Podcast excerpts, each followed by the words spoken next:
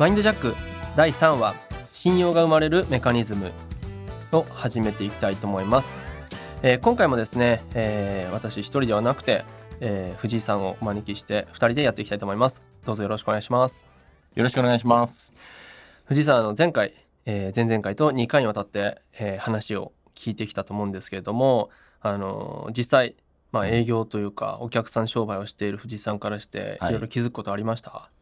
そうですね、まあ、ハイネさんがおっしゃってることって結構こう本質的なコミュニケーションの話で、うん、僕が学んだのは、うん、その大きな括りの中の一部分のセールススキルっていう話、うん、だからなんかラポールを築くと共通点を見出すとか、うん、それはセールスがうまくいくための、うんまあ、コミュニケーションのスキルだったんだなっていうのをまず気づけたのと、あ、はい、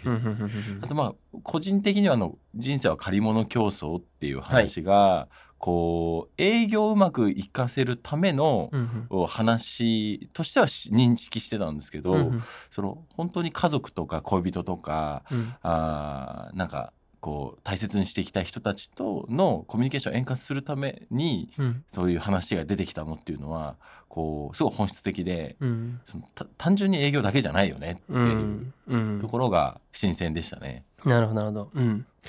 そうですよね。あのまあ、人間関係っていうのをこう構築するためにコミュニケーションスキルが必要だよって話をして、うんまあ、前回その人たらしの話とかもしてきたと思うんですけれども、はい、やっぱりそうですよね。あのテクニックだけでこう簡単に使おうとしてしまうとやっぱりこう、まあ、極端な話詐欺師にですら慣れてしまうほどの話になってしまうわけですよね。うんうんうんうん、だから、まあ、どうしたら相手との距離感を縮めることができるかとか、まあ、親近感を感じられることができるかっていうのをこう今まで細かく話してきたと思うんですけれども、こういった、えーと、人間関係を構築する上で大切な部分、信用が、えー、今度は生まれる部分についてを今回は話をしていこうと思います。はい、信用、信用ですね。はい、信用ってやっぱ大きいですよね。そうですよね。うん、信用を得なさいとかってね言いますもんね。営業の世界なんかでもよく言いますよね。うん、ただそれを具体的にそのじゃあ信用ってそもそも何なのとか、はい、そこまで、えっと、深くこう考えたり、はいえっと、なんかこう教えてくれた人とかってあんまりいないと思うんですよね。うんうん、確かに、はい、信用を得るためにはこうしなさいとか、うん、そういう、まあ、テクニックによってるような話はあったかもしれないんですけど、うんうんうんはい、そもそもじゃあ信用って何なのとか、うん、どうしたらそれが生まれるのかっていう話はなかったと思うんですね。はい、その辺を、えっと、マインドセットからですねしっかりと今回話していきますので、はい、あの楽しみながら聞いてください。はいはいえー、でまずですね一番最初の話になっていくんですが、こちら書いていただきたいのですが、えー、お金の正体ですね。まず最初 の, の、はい、テーマがお金の正体です。で、えー、とこの人間関係っていうのを、えー、構築する上でやっぱ切り離せないものっていうのがお金ですよね。うんうん、でお金の話もそもそも誰かからこう学ぶシーンってあんまないじゃないですか。はい、それこそねファイナンシャルプランナーやられている、うんえー、藤井さんであればお金の話っていうのは結構身近かもしれないですけど、はい、普通の人ってそもそもお金って何って分かんないですよね。うんうんうん、むしろそれ相談される側ですよね。その表面的なお金のやりくりとか、うんうんうん、あのなんかこう節約とか、はい、増やすみたいな、はいそこはけ結構テクニックみたいな話はもちろんあるんですけど、うんうん、お金の正体って言われるとなんか今ちょっとドキッとしましたね。え正体か、うん、ちょっと な, んなんだろうなっていうかはい。そっか、そこに迫られるような質問は今までこう問われることもなければ、はい、自分でこう考えたこともあんまないって感じ。そうそうですね。なるほどなるほど。なんで正体って言われてこうイコール何かが結びつかないっていうような、なるほどなるほど、なんかなんかね気持ち悪い感じも自分が答えられない自分に気持ち悪いんですけどなるほど、はい、それを、えーと、これからじゃあ話していきますね。はい、で、えーとまあ、僕が考えるこのお金ってものなんですけども、えー、まずですねお金イコール信用、うんうんうん、お金イコール信用なんですね。はい、まさにちょうど今信用の話してたんですけど、でこれがあのまだこうお金イコール信用って言っても、まあ、パッとねイメージが湧かないんじゃないかなって思うんで一個一個説明するんですけど、うん、どういうことかっていうとまずそもそも、えっと、例えばクレジットカードってみんな持ってるじゃないですか。えー、でクレジットカード の, あの面白いんですけどこのクレジットっていう単語、うん、これあの訳すと信用って意味なんですよね。はいうん、なんですけど、えっと、だから信用なんでしょっていう人もいるかもしれないし、うん、とはいえその信用がなんでじゃあお金に変わるのって話が分かんないと思うんですけど、うんうんうん、僕のイメージだとですね、あのみんな、えー、見えないですねコップみたいな、そういうなんつうのかな、空のこうグラスみたいなのを持っていて、そこにこう信用がちょっとずつお水みたいにこう溜まっていく、うんうん、で、えーまあ、満杯になると当然お水って溢れ出すじゃないですか、はい、と一緒で信用がその溢れ出した瞬間にこの人信用できるっていう風にこう切り替わるんですよね、はい、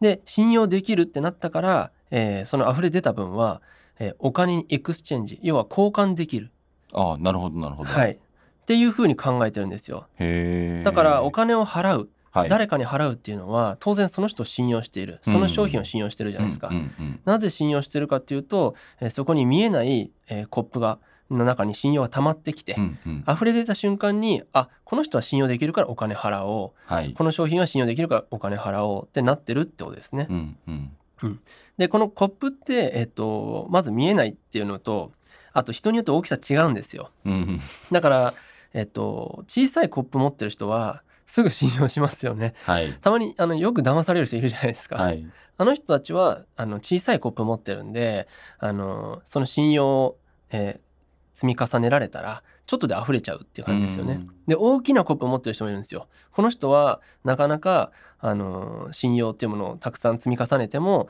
溢れてこないので、お金とエクスチェンジができない、あ、要は信用できたってことで行動してくれないってことになるんですね。うん、なのでこれみんなは、えっと、多くの人たちはこの信用っていうのを積み重ねようといろいろ工夫してるんですよ、うん、お金とエクスチェンジしたいから、はい、営業マンなんてまさにそうじゃないですか。そ う, そうですよね、うんうん、だから例えばやってることって、えっと、スーツをね、はい、きちんと着るとか、はい、あのネクタイをちゃんとするとか、うん、あと時計をねこうちょっといい時計つけるとか、あとはその髪型をしっかりするとか、うん、あるじゃないですか、うん、ありますよね。そういう話ありますよね。ありますあります。とかあとは接待するとか、はい、ありますよね、はい、こういうので信用をちょっとずつ相手のその信用のコップをあのどんどんどんどん積み上げていってるんですね。うーん、で一生懸命その何回も何回も通い詰めたり何回もそういうことをやることでそのコップが満たされるようにしてるんですけど、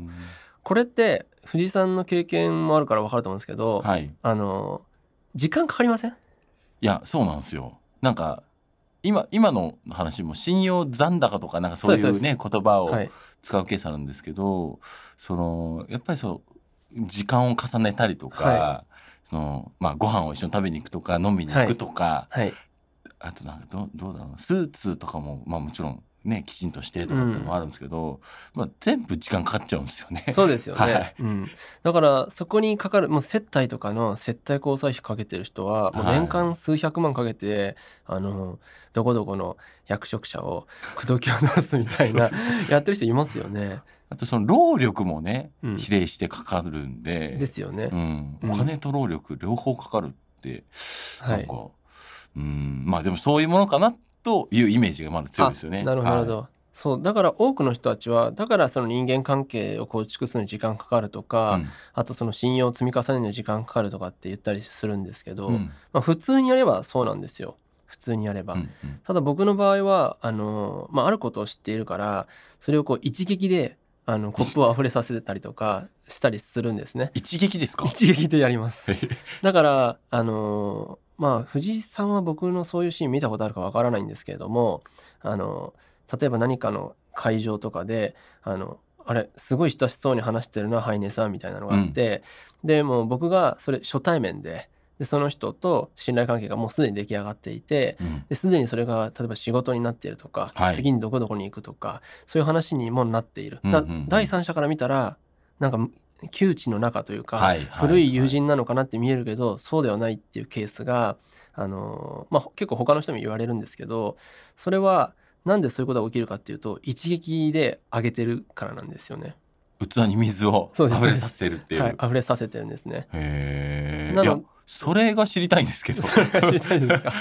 そうです。そこの部分をきちんと僕は理解をしているので、はい、あの信用っていうのを一撃で上げてるんですけど、これからその話していくんですけど、多くの人たちはあのそこの部分ちょっと勘違いしてたりするので、一生懸命その接待もそうですし、うん、スーツやそういう、まあ、身なりとかももちろん大事なんですけれども、うん、小さく小さくこう積み重ねてってるっていうのが多いんですよね。うん、で、えー、と次にですね、あの書いてほしいんですけど、最大の信用、うん、で最大の信用ですね、はい、信用ってだからいろんな風に積み重ねる方法がまずある。さっきのスーツとかもそうなんですけど、うんうんうん、ただ僕は一撃でこうあの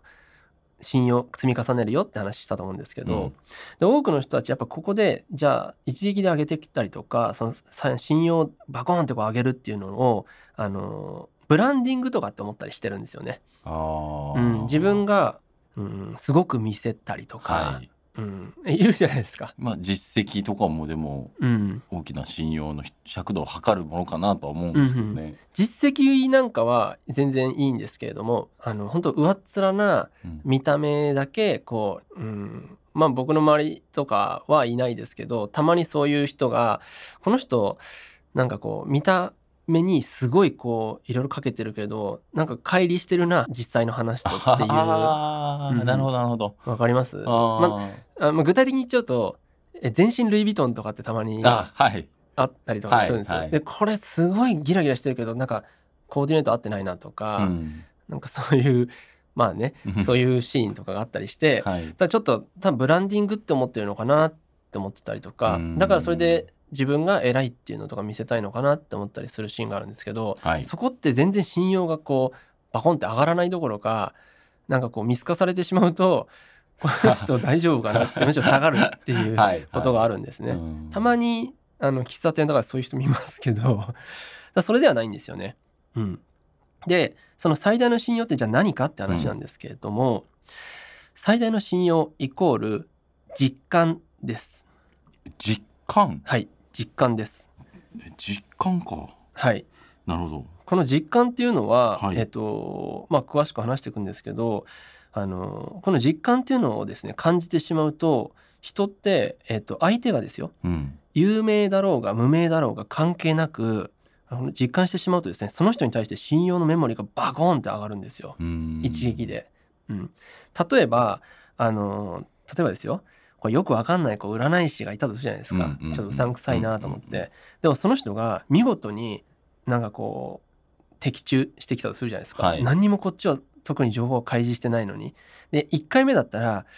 うーん な, なんだろうなんかあれなのかなあるのかなとか思うじゃないですか、うんうんうんうん、でこれにはつさんぱつ当てられたらえこの人なんか持ってるかもしれないって多分見えないパワーがみたいな、そうそうそう、うん、思いません、はいはいはい、でなんかこうそういうのを連発されると、あの自分の周りの人たちにあのえっていうかさ、あのどこどこの町にさ一人でこう小さな、 なんかワンルームみたいなところで営んでる占い師いるんだけどさ、いや全然検索にもヒットしないんだけど当たるんだよなんか言ったりするわけですよわかります？うん、うん、わかりますわかります。実感って面白くて、あの本当有名無名関係ないんですよ。みんなブランディングに走りたがるのは、有名であれば相手は信用してくれるだろうって思ってるんですね、うんうん、でも有名じゃなくても無名でも、例えばヨガのインストラクターとかダイエットのインストラクターいっぱいいるじゃないですか、うんはい、で有名な人だったら本当に高額払ってテレビ シーエム とかいろんな人いますけど、うん、有名な人じゃなくてもあの人に教わったから私何キロ痩せたとか、うん、なんかそれだけで口コミ起きたりしてますよね、はい、なんで起きてるかというと実感してるからです。その受けた人が、そうです、受講者が、なるほどね、はい、有名な人よりも無名だけれども私はあの人に教わったからあの間違いなく痩せれたんだっていうのがあるんですよね、うんうんうんうん、だから他にも例えばサプリメントでなんとかとかいろいろあるじゃないですか、はい、でえそんなのあんの次、いやアマゾンで売っててレビューとか全然ないんだけど私これ良かったとかいません、はいはい、いますよね、ありますね。あれは実感してるからなんですよね。うん、うん、でこの実感っていうのが恐ろしく一撃でその信用のメモリを上げてくれるんですね。うーん、うん、なるほどね。はい。でこの実感っていうのは、まあ、大きく分けてみっつ、まあ、種類があるんですね。うん、もうちょっとなんかその実感ってどういうどもうちょっと聞きたいですね。そこの詳しくですね。はい。この実感についてこのさん種類あるんで一個一個あの話していくんですけれども。はい、あのさん種類の実感というのがあってですね、まあ、いっこめが、まあ、肉体面の実感なんですけど、成功体験、成功体験ですね、はい、これ例えば、えーとまあ、さっきちょっと言ったように、まあ、言われた通りにやったらダイエットに成功したよとか、はい、この人に教わった通りやったらあのビジネスがうまくいったとか、うんうん、この人の、あの例えば投資に一口かましてもらったらお金儲かったとかそういうのありません？はい、うん、実感しました実感ですね実感しましたわかりやすいですね。確かにそうですそうです、うん、これやられるとあのその人に対する信用のメモリがバコンって上がるんですよ。うんなんか身に覚えあります？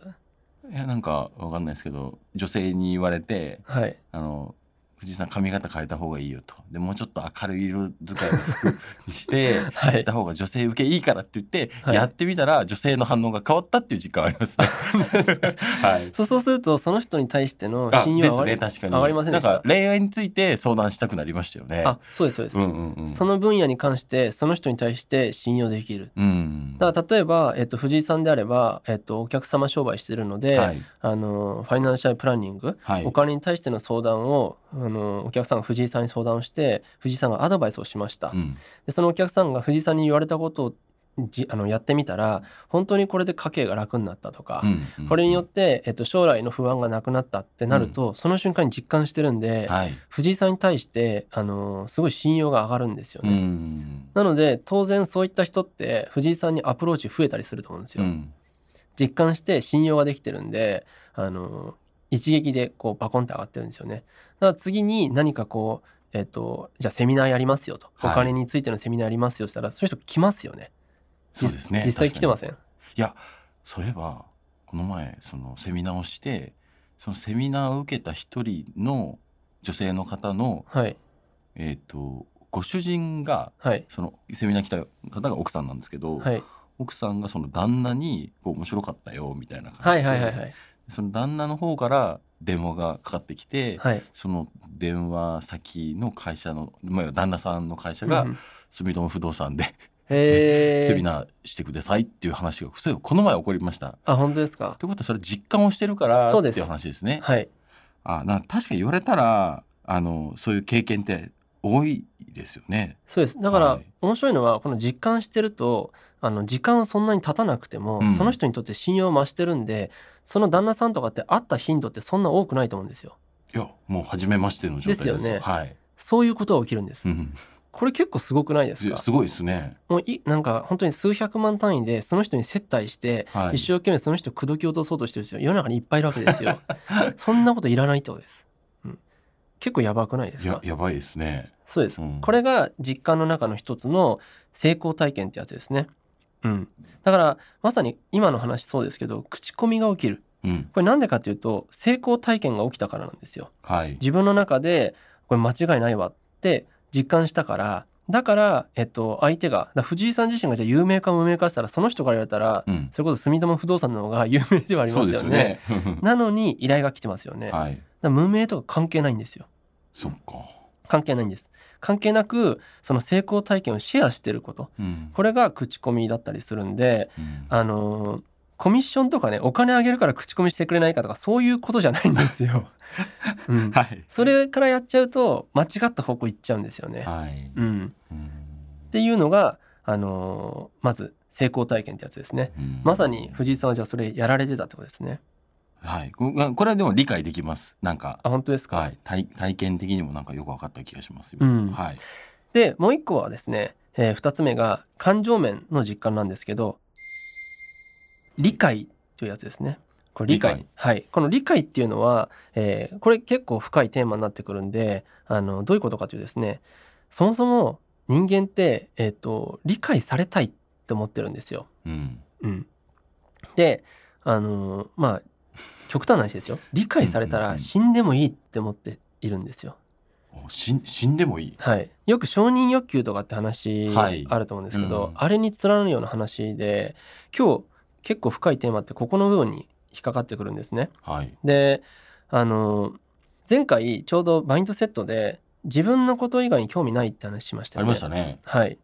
でこれって話したんですけど逆にその自分のことに興味持ってくれたら相手はあの興味持つ要はこう嬉しいと思ったりするわけですけどなんでかっていうと常に人間ってあの根源的に理解してほしいと思ってるんですよ自分のことを、うん、だから例えばあの、まあ、カップルとかで喧嘩が起きたりとかありますよね、はい、ありますね。であれはあのあとはまあ会社内で摩擦が起きたりとかあるじゃないですか、はい、あれって、まあ、根本的には自分のことを分かってほしいって思っているのに分かってもらえてないから、うん、だからあの喧嘩が起きたりするわけですよね、うんうんうんうん、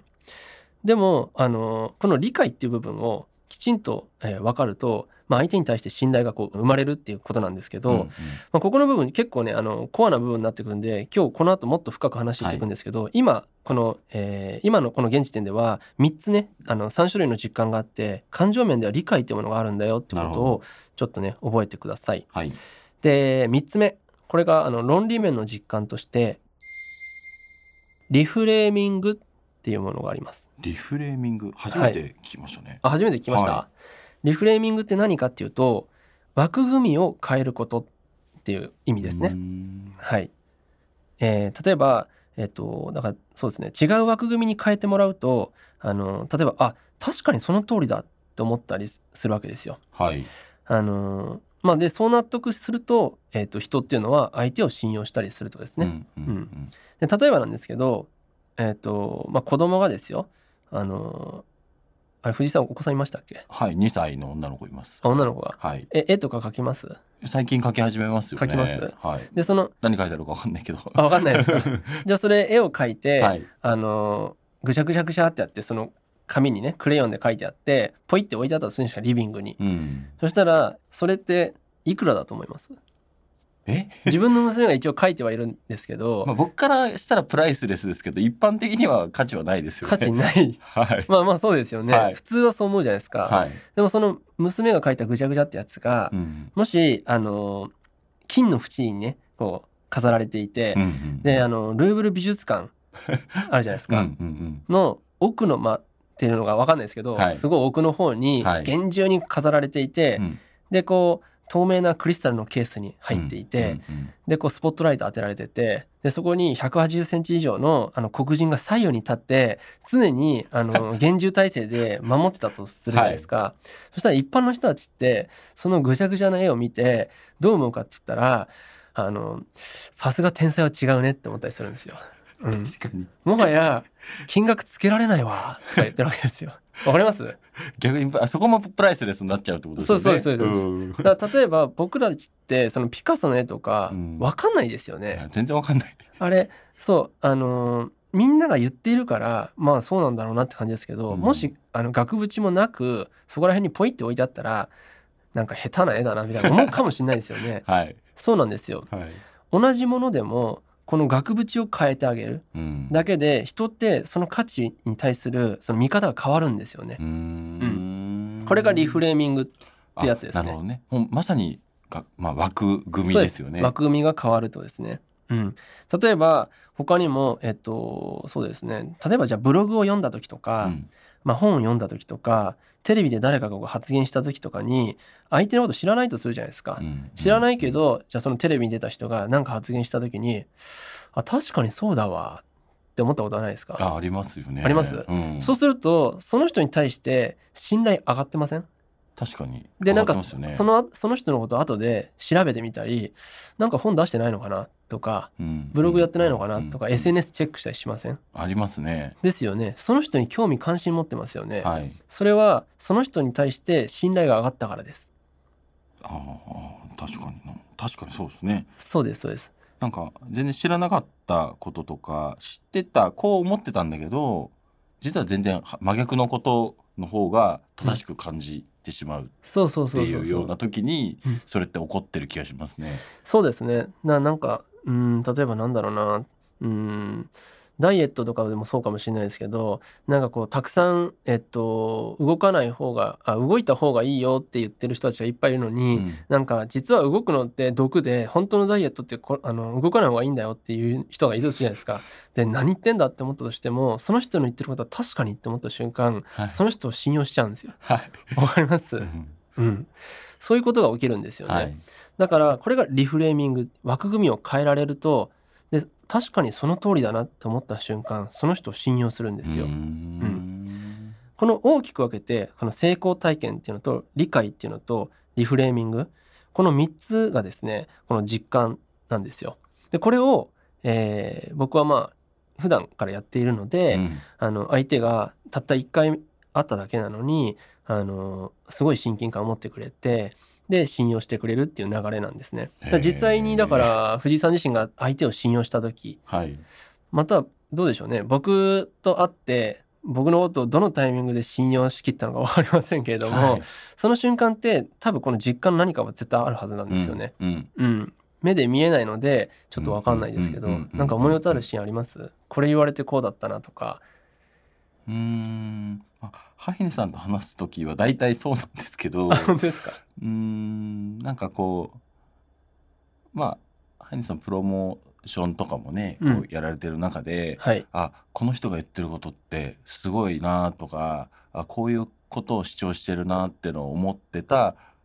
思ってて、えー、とその裏側に実はハイネさんがこうプロモーターとしてこう活躍してて、その裏側で僕がやってたんですよって昔、はい、一番最初に会った時にそれを言われた時にもう一瞬で変わりましたね。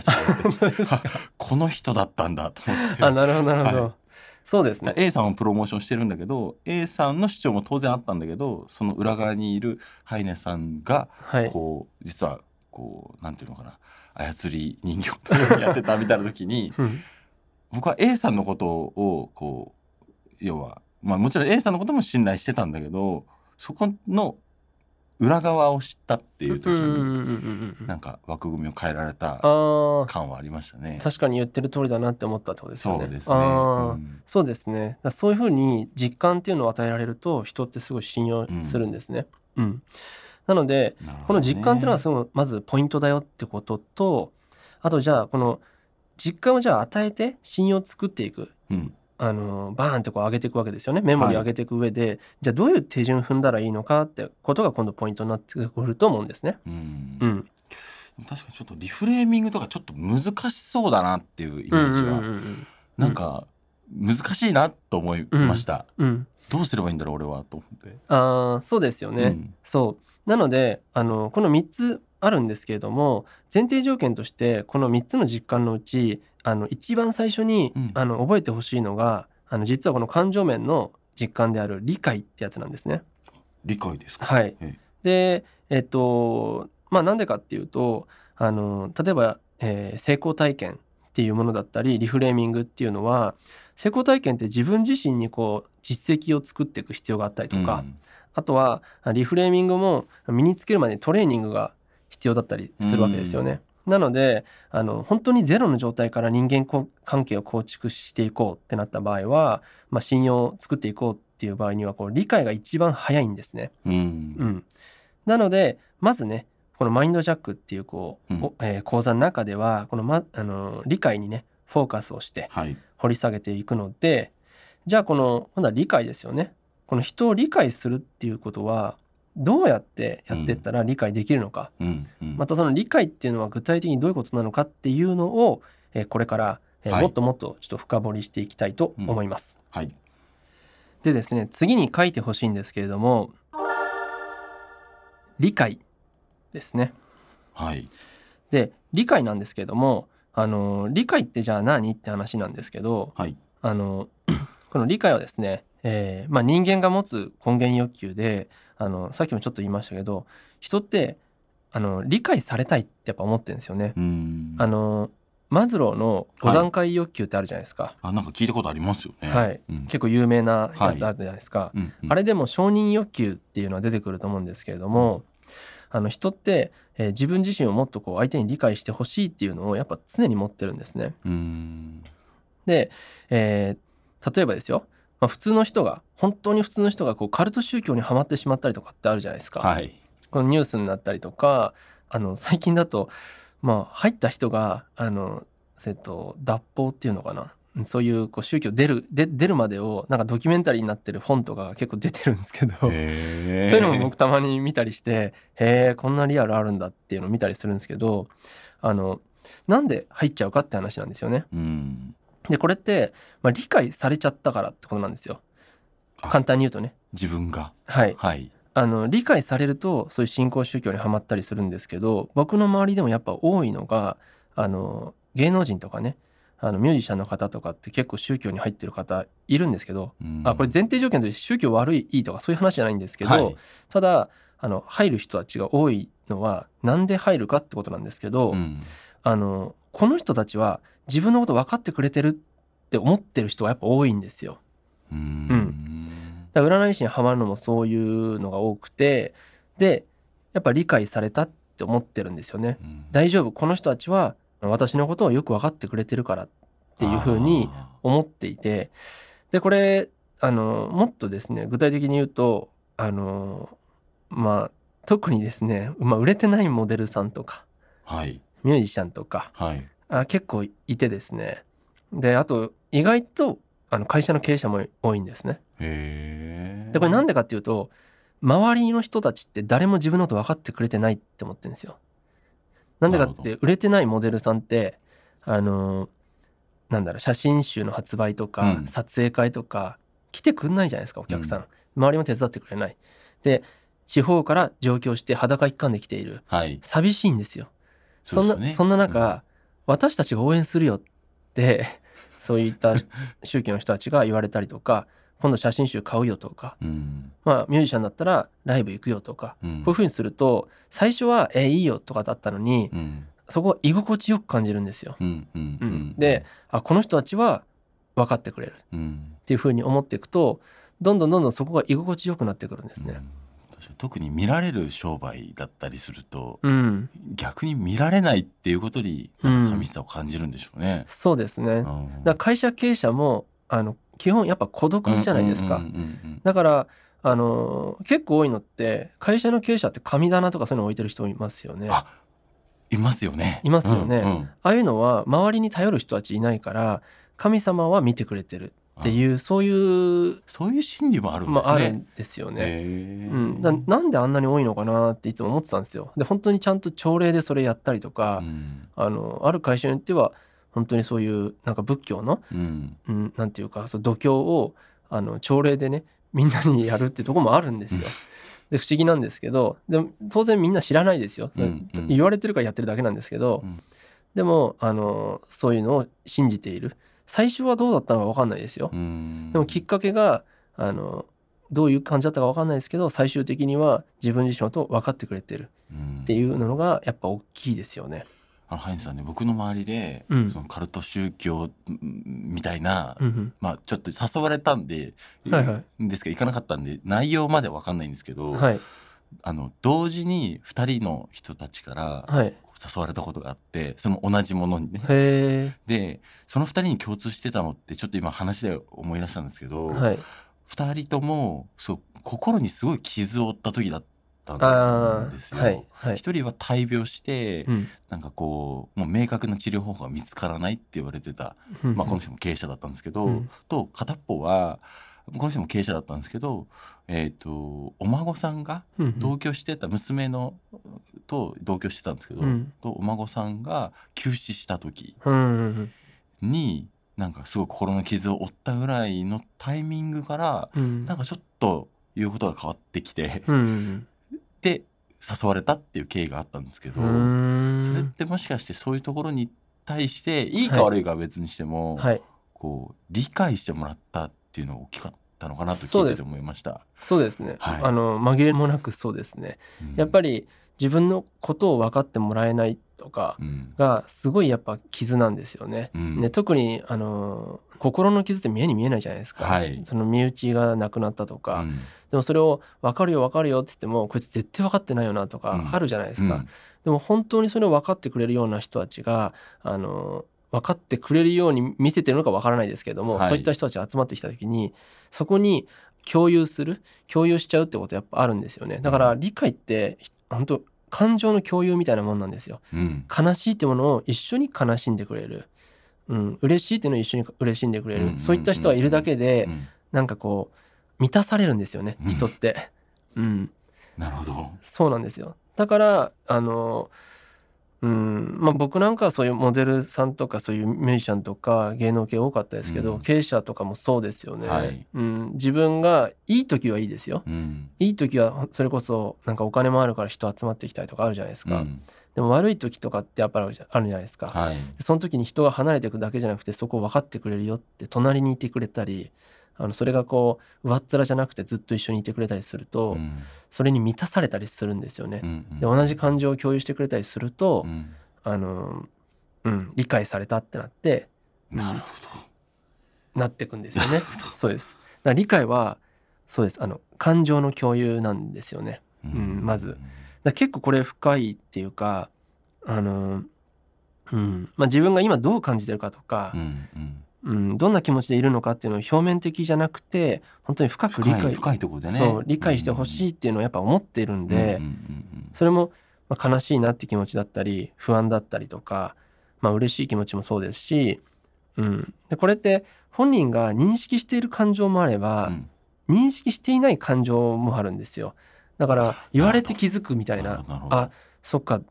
俺実はなんかすごい嫉妬してたんだとか、うん、すごいなんか悔しかったんだとか悲しかったんだとかそういうのもあの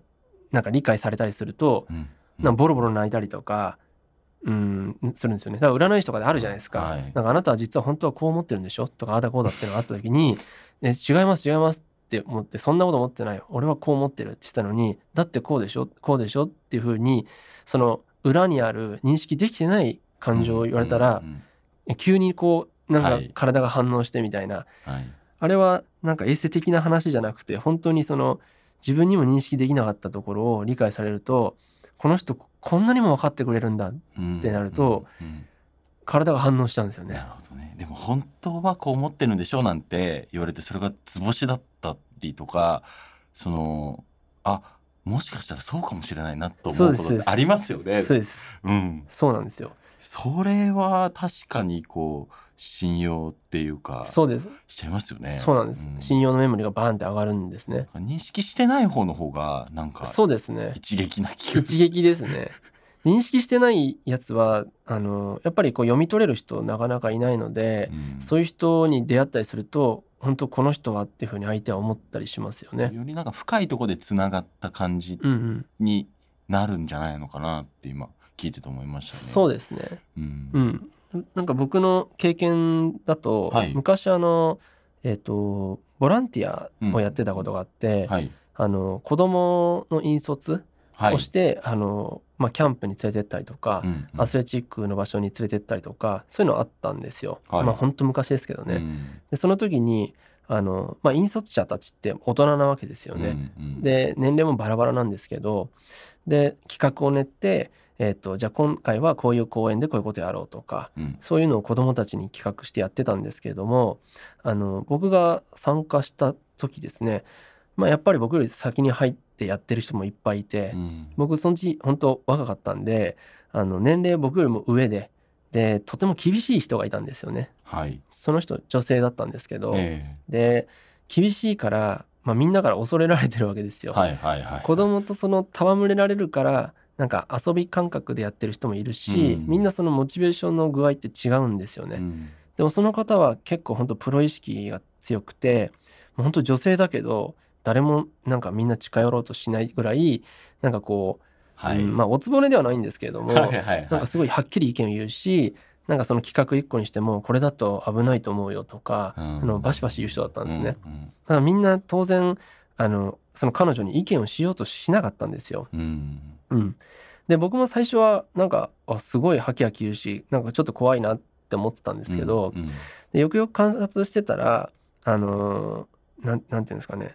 人一倍その気を張った立ち位置にいてあのやっぱり子どもたちの引率ってなるとどっかに連れてくときに車の交通量だったりとか、うん、電車の乗り乗りとか集団行動になるんで、うんうん、安全のとこですね。そうですね、うん、リスクが出てくるじゃないですか、はい、だからこの辺の部分を結構あの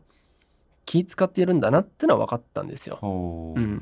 でもみんなやっぱ恐れてたりなんかあの人って結構こう上からだよねみたいなそういうふうに思ってる人が多かったので、うん、そんな視点で見てる人誰もいなかったんですよね。で一方であのその女性タバコ吸うんですけど、はい、あのなんかこう自分が緊張してる時か何かの時はそわそわしてる時はなんかタバコを吸うことが多かったんですよ、うん、よく見たらですね、うんうんうん、だったんであのなんかある時ふたりになった時にあの、まあ、いつものようにもっとこうしなさいああしなさいってすごい言われたんですよね、はい、で言われてあ分かりましたみたいなってなったんですけど、その時にあのなんかこうふと僕がですよ、えっとあそういうのやりますとちゃんとで、ただあの何々さんそんな気を張らなくてもいいですよみたいな感じで言った時があるんですよ。あの何々さんはあの繊細なのすごい知ってるし、えっとまあ、みんなのこと考えて動いてるっての分かるんで、あの、まあ、本当はみんなからね実は言われてるのも知ってるでしょみたいな、うん、で知ってるけどそれもなんかこう嬉しい気持ちじゃなくてむしろ辛いけれどもそのポジション的にそういうのやらなきゃいけないっていうので、うん、あのまあ、気張ってるんですよねみたいな、僕はでもそれ分かりますよみたいな感じのこと言ったら、はいはい、あのまあ、いつも本当なんか怖いイメージのもう本当身長も高い女性だったんで、はいはい、急になんかこうなんかシーンみたいな感じになってですね、でこう急に本当しとしとこう泣き出したんですよ。投げ出してでえっと、うん、もうそれも本当、うん、おえつですよね最後みたいな感じになったんですよね。でその以降僕だけすごい可愛がられるようになったっていうシーンがあるんですね、はいはいはい、あので頼られるしいろんな話振られるし、だ逆に周りの連中からはなんかあのあいつなんかしたんじゃねえかみたいな感じになってたんですけど、これがあの理解ですよね。なるほどなるほど、うん、わかりますかね。なんか感情の、うん、なんかコップに感情が溢れ出してきたようなのともなんかに似つかわしいというか、さっきおっしゃられたことと一緒ですよね、うん、そうですね。だここの部分って見えないんで、うん、その人よく見てないとわかんないんですけど、うんうんうん、こういうの気づいてあげるとあのすごい距離近くなるんですよ。だ向こうはなんでそんなに信頼してきたか、なんで、えー、目にかけてくれるようになったかって言ったら、まあ、信用のそのコップが急にバンって溢れたから、うん、だから僕に対して、うん、なんか本当甘やかされてるぐらいなんかすごいいろいろしてくれたんであのそういうことが起きたんですよね、うん、だからやっぱり人間って自分のそのことを分かってくれる、うん、その理解者っていうのをやっぱ求めてるんですよね、うんうん、自分のことをやっぱ分かってほしいと思ってることなんですね、うん、だから理解って、まあ、他に言い換えるならばこれも書いてほしいんですけど、あの理解イコールこの人がいないと困るっていう状態。おー、なるほど。そういうことなんですよ。なるほど、なるほど。うん、まあ、さっきのだからあの占い師さんとかもそうじゃないですか、はい、うん、なんか自分のこと分かってくれる、宗教の人も分かってくれる、うん、この人たちいないとやっていけないって状態になってるじゃないですか、うんうんうんうん、その時理解されたってなってるんですよ、うん、なるほど。だあのこれもあのまあ多分周りで聞いたことあるかもしれないんですけど、浮気をしてる人、まあ世の中にね、はい、いるじゃないですか、はい、うん、でこれいい悪い別としても、うん、ただ浮気してるのに結局最後奥さんとか戻ってきたりしますよね男性、はい、あれなんでかって話なんですよ、はい、それは理解されてるからです。ドキみたいなあのそこが一番安心するんですよ。あー、なるほどね、うん、今はじゃあなんかこう別のね仲いい女の子とホットな状態であるかもしれないですけど、うん、その人って自分のことを本当の意味で理解してないじゃないですか。今は仲いいこう、まあ、ある意味上っ面の部分じゃないですか、うんうんうん、本当の自分の醜い部分やいろんなところも知らないじゃないですか、うん、そこも受け入れてくれて、例えば今いる奥さんとはごねんだとか、うん、じゅうねんだってなったら、うんうん、そっちも知っていて、うん、受け入れてくれてる奥さんの方が理解されてるんで、はい、奥さんの方が信用してるんですよ。なるほど。だから奥さんの方も戻ってくる、はい、うん、なんか意味深な発言ですけどすごい分かる気がするそうですか、はい、そういう逆に言うとじゃあ離婚する人たちは理解されてない積み重ねがそうさせてるってことですよね。そうですね。ああ、やっぱ全然お互いのこと知らないとかも結構多いじゃないですか、うん、そういった人たちって、うんうん、だから理解の力っていうのはそれだけ人の人生にすごい影響してるし、本当にこの人がいないと困るっていう状態ってさっき言いましたけど、うん、そういうことですよね、うんうん、だから人って理解されたりするとこの人のために動こうってなったりもするんですよ、うんうん、自分のこと分かってくれるから、うん、だからこの人のために動こうとする。だからこの人のためだったらお金を払うし、この人のためだったら命すら本当投げ出したりしちゃうわけですよね、うんうん、なんか例えばじゃあ占い師さん宗教の人だとしたら分かってくれたからだからこの教えを広めよう、うん、だからこの人のためにお布施をもっとしようってなったりとかですよね、うんうん、確かにあの分かりやすいですね。その宗教って、うん、そうそう、宗教はまあ分かりやすいですね。うん、うん、だから本当にある国ではその過激派とか言われてる宗派とかでは爆弾を体に巻きつけて自爆とかもするじゃないですか、はい、だからそういった人たちは彼らにとっての理解者、まあ、宗教の人たちですよね、うん、は本当理解してくれてる存在だから、うん、理解してくれてる存在のために命すら本当投げ出せちゃうんですよね。人間って理解されたらそこまでできちゃうんですよ、ね、すごいですよね。すごいですね、うん、あれです。他にも、はい、ホストクラブとか、はい、キャバクラとかこういうのにお金つぎ込んでしまう人たちいるじゃないですか、うんうん、で何度も論理的に説得してもやめないじゃないですか、うん、でなんでかって言ったらあのやっぱ彼らってコミュニケーション商売じゃないですか、はい、理解してるんですよ。で理解されてるから何度も通ってそうそう私のこと彼は分かってくれるとか俺のことあいつは分かってくれるんだよねってなってるんですよ。一番居心地がいいんですよ。うん、わかります。怖いです。まさにちょっと怖いけど人たらしってそういうことか。そうです。あだから本当究極あのこの人は私のことを分かってくれる、この人は私にとっての神様だ、うん、俺にとっての神様だってなったりするんですよ、うんうんうん、そうするとその人の話聞くんですよね素直に、うんうん、だから理解っていうのは結構簡単なように見えてこれ結構深いんですよね、うんうん、その人の人生変わってしまったりしますからね、はいうん、でえっと多分営業やってたから知ってるかもしれないですけど、はい、あの人を動かすって本知ってます、はい、昔の本ですよね。そうですね。せんきゅうひゃくさんじゅうろくねんに出版されてから、まあ、ひゃくねん以上も経っている、うんまあ、名著になっている本なんですけど、はい、あの著者がデール・カーネギーさんって言って、まあ、自己啓発とか、うんえーと、セールスとかスピーチのトレーニングを教えた人なんですよね、はいで彼のその人を動かすっていう本はまあ名著で今も残ってたりするじゃないですか、うん、でまあいろんななんだろう人を動かすためのテクニック考え方っていうのを書かれたりするんですけどこれ一言で言うと何が言いたいかってわかります？読んだことあります？そもそもあの本棚に置いてありましたあなるほどなるほどでもなんかちょっと難しくて全読破したような記憶はないですね。なるほどな、はいまあ、アメリカの事例とかが多いから日本人にはちょっと分かんない部分も確かにありますよね。そうですよね、うんうんうん、え何がいいってでも人を動かすなんかテクニックとか、はい、なんかどうしても 人, 人がこう絡むじゃないですか、うん、ビジネスとかしてったら、うんうん、なので、まあ、もう そ, そのままですね人を動かすためにはこうした方がいいみたいな本なのかなっていうイメージはありますよね。そうですね、はい、でこの、まあ、人を動かすっていう本のまあ、何が言いたいかっていうのって、まあ、一番最初の文章がやっぱ一番言いたいっていうのがやっぱ強いんですよ、うんうんうん、で一番最初の文章って何言ってるかっていうとあの、まあ、これ日本語の訳は、えっと、盗っ人にも語部の利を認める、まあ、ちょっとまあ難しいんですけど、ね、って言ってるんですね、うんうん、で、えっと、原訳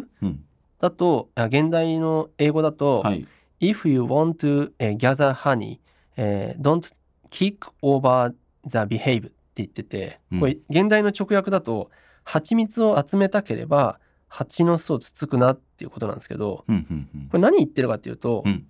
あの要は批判したり非難しても意味ないよ、うん、相手は動いてくれないよ論破しても意味がないよ必要なのは相手に対する理解だよってこと言ってるんですよ。あ、なるほど、はい、なるほどなるほど。だから人を動かすっていうこの本の中で一番大事なことっていうのは相手に対する理解って言ってるんですよ。お実はね、うん、なるほど。そうです、まあ、だからこの引用したんですけれどもだから実はひゃくねん以上前からそういう話は出てるんですけれども、うん、今出回ってるそういう本とかって、まあ、どんなものかしたらその理解に対する本とかではなくてどうやってじゃあそれをこう説得したりこう、うん、なんか圧倒したりとか、まあ、論破したりとか、まあ、意味ないよってこの名著だってみんなねこう崇めたり知ってるのにそういう本の方が今出てるっていう、うんまあ、そういうことが起きてるとですよね、うんうんうん、だからそれは意味なくて、まあ、理解がすごい大事だよって話ですね、うんうん、で、えー、次にですねその理解について、えー、より深くですね掘り下げていく話なんですけれども、えー、結構長くなってきたので、えー、今回このだいさんわの前半という形で一旦こちらでえー、終了したいと思います、えー、次回は、えーと、信用が生まれるメカニズム後半という形でスタートしたいと思います、えー、それでは失礼いたします。